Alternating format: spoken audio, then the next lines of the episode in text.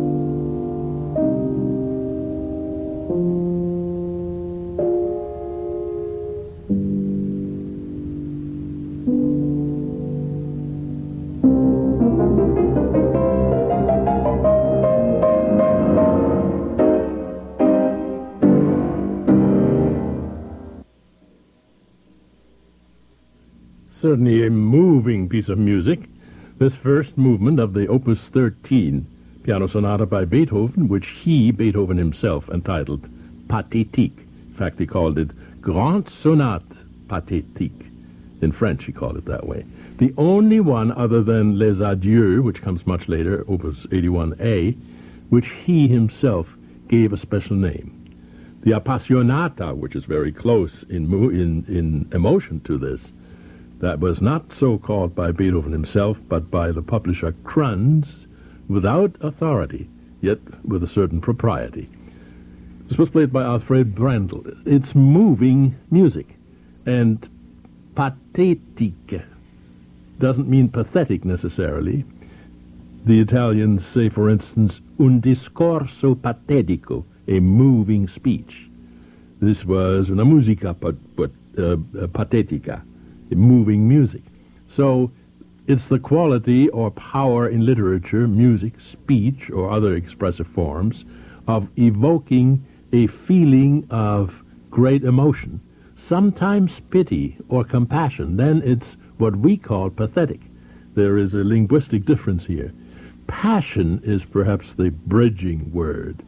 Any emotion, like love, desire, anger, hate, fear, grief, joy, hope, all of this, especially when it's of a compelling or powerful nature, such as we heard it. Very strong. For instance, we say, or the, the Italians say, è appassionato per la musica. He has an impassionate feeling for music. All right.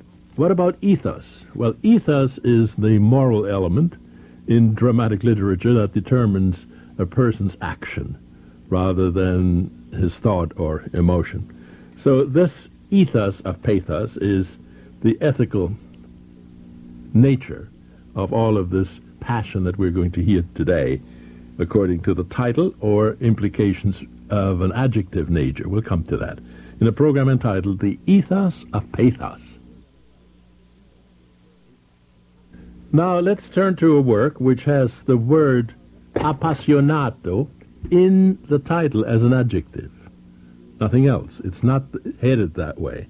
I'm referring this time to the first movement of a sonata, the, the one number three in C minor, and I purposely chose it because it's the same key that we just heard, opus 45 by Edvard Grieg for violin and piano.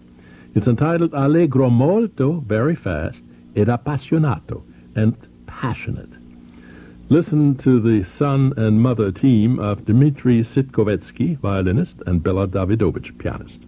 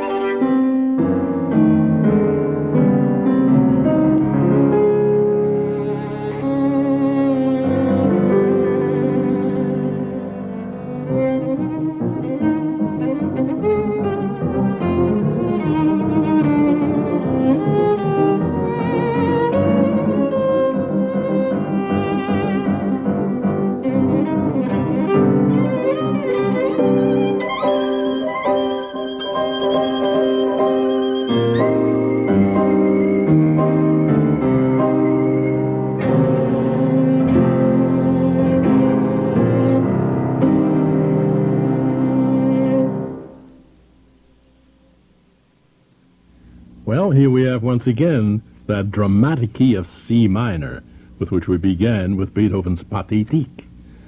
This sonata, of which we're at the first movement, is not titled Pathetique, nor is it titled Appassionata. It's simply titled a sonata in C minor, opus 45, for violin and piano, by Edvard Grieg. It was performed by Dmitri Sitkovetsky and Bela Davidovich. But the first movement is subtitled Allegro molto ed appassionato, very fast and in a passionate fashion. And so once again we come to the question of semantics here, of uh, linguistics, if you will. It's not always easy to see if a composer wants to be very passionate, whether he has pity in mind, as we would, according to the translation of pathos, namely, as I said earlier, the quality or power in literature and in music and in speech or any other expressive form to evoke a feeling of pity or compassion. That's pathetic. We call it pathetic. The French call it pathétique. The Germans call it pathetisch. Doesn't necessarily mean pity. It can mean passion. Surely there is passion here. Appassionato. And that is a wonderful adjective to use. So let's turn to another example where the appassionato appears as an adjective rather than as a title of the entire work. Let me this time lead you to the second of two sonatas that Johannes Brahms wrote for cello and piano. And the second one, opus 99, this time is in F major, not C minor, but the second movement is entitled, I should say the third movement is entitled Allegro Appassionato, in a passionate fashion. Well, let's see what this sounds like. And let's listen to Janos Starker, cellist, and Georgi Sebők, piano.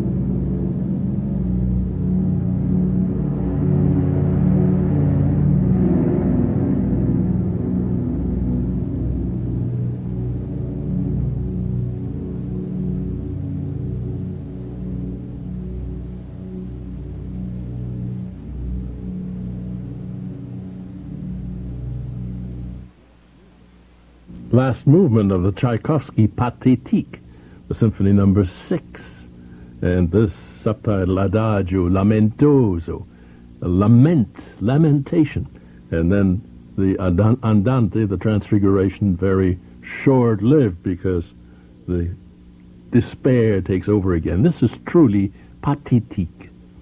A program entitled The Ethos of Pathos.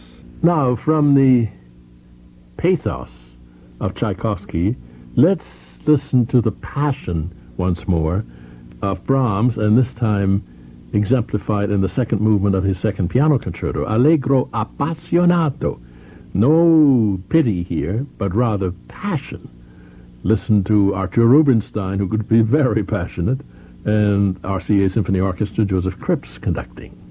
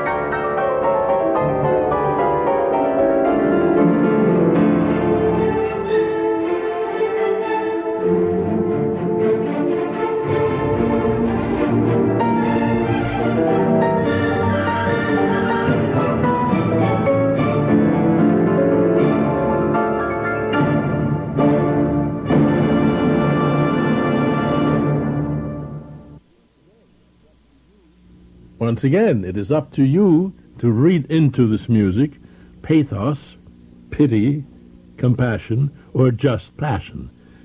But what uh, Brahms had in mind when he called this Allegro appassionato was simply the passion which is shown here. Second movement of the second piano concerto, performed by Artur Rubinstein and the RCA Symphony Orchestra, Joseph Krips conducting.